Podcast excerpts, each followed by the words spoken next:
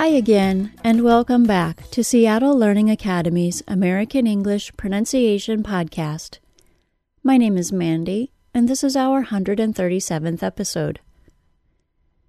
English allows a large number of consonant sounds to occur next to each other that other languages don't allow. Not surprisingly, this causes problems. One set of sounds that seems particularly difficult is the K sound followed by the T sound, as in the word act. By the way, the word act does have the most common spelling for the K sound followed by the T sound C plus T. Other examples are the words expect and product. This sound combination causes even more problems when an ending, such as the ed ending or s ending, is added to the k sound plus t sound.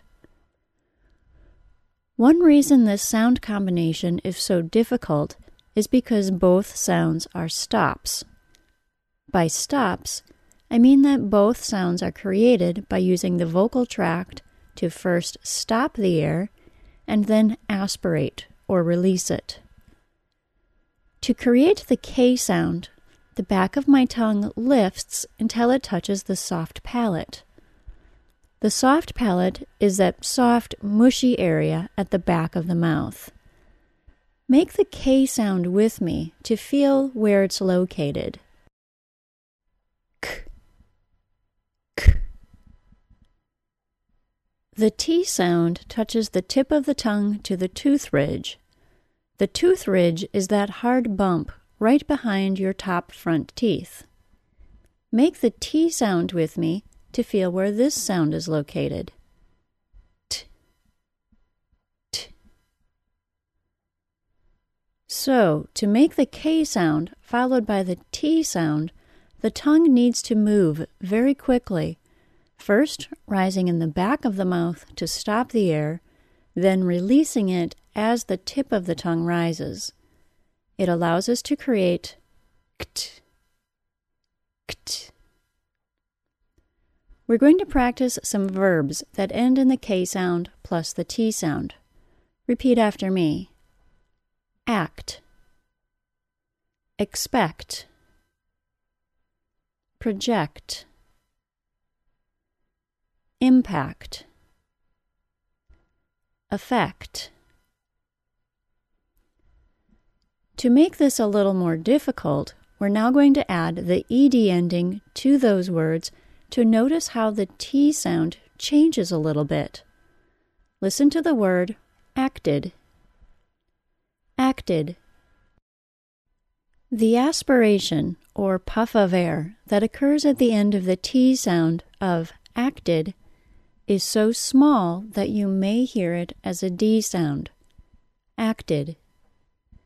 If I didn't lessen the aspiration and instead created the sound identically to how I create the T sound at the beginning of a word, I would be pronouncing it as acted. Can you hear the difference? I'll say them both again. The first example will be the way Americans normally produce this sound when it occurs mid word, and the second example is with a fully aspirated T sound. The second example is the way you will not normally hear it pronounced. First, acted. Second, acted. I'll say them both again. Acted, acted. Let's practice saying the normal, less aspirated mid word T sound.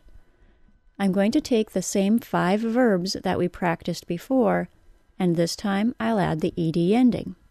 Repeat after me. Acted, expected, projected, impacted, affected. Now let's switch and add an S ending to the verbs to demonstrate something that might be unexpected.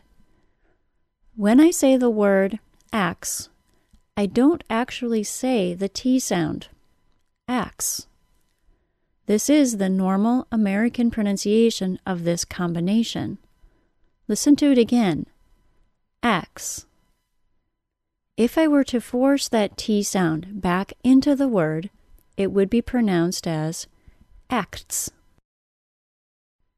Can you hear the difference? I'll say them both again, first with a normally dropped T sound, then with the more unusual pronunciation that includes the T sound. First, acts. Second, acts. I'll say them both again. Acts, acts. This will probably sound more normal to you if I use the word in a sentence. My cat acts like a kitten. One more time. My cat acts like a kitten. This dropping of the T sound, when it occurs between two other consonant sounds, is normal. And it's not just the K sound plus T sound plus S sound that causes this. Anytime the T sound is between two consonants, it is likely dropped. Let me emphasize that this doesn't have anything to do with speaking formally or not. It's commonly pronounced this way, no matter what the audience of the speaker is. The error that I often hear is non native speakers dropping the K sound instead of the T sound in words like axe. Sorry, but that is not the correct pronunciation. If you say ats instead of axe, you could cause miscommunication to occur, so don't do that. Here are our five verbs from before, this time with an S ending. Axe expects, projects, impacts, affects. If you'd like more practice with this combination of sounds, we've created a new exercise on Pronuncian.com with the most frequently used words in American English. Sorry, but only Pronuncian subscribers have access to our exercises. You see, we rely on your subscriptions to be able to pay our bills, and those include everything that keeps this podcast freely coming to you. So, if you can, help support the show by going to www.pronuncian.com slash join. In return, you get full access to all of Pronuncian's exercises, quizzes, and videos. You can also help support us by going to www.audiblepodcast.com slash pronuncian and signing up for a free two-week audible.com trial. You get a free audiobook to keep, and if you cancel before your two weeks is up, it doesn't cost you anything at all.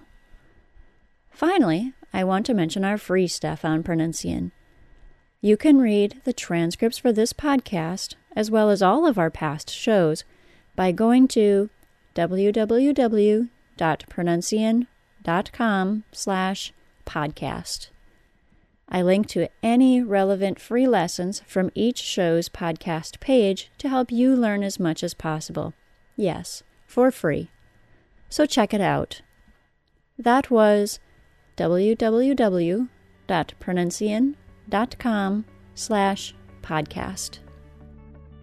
That's all for today, everyone. This has been a Seattle Learning Academy digital publication. Seattle Learning Academy is where the world comes to learn. Thanks for listening. Bye bye.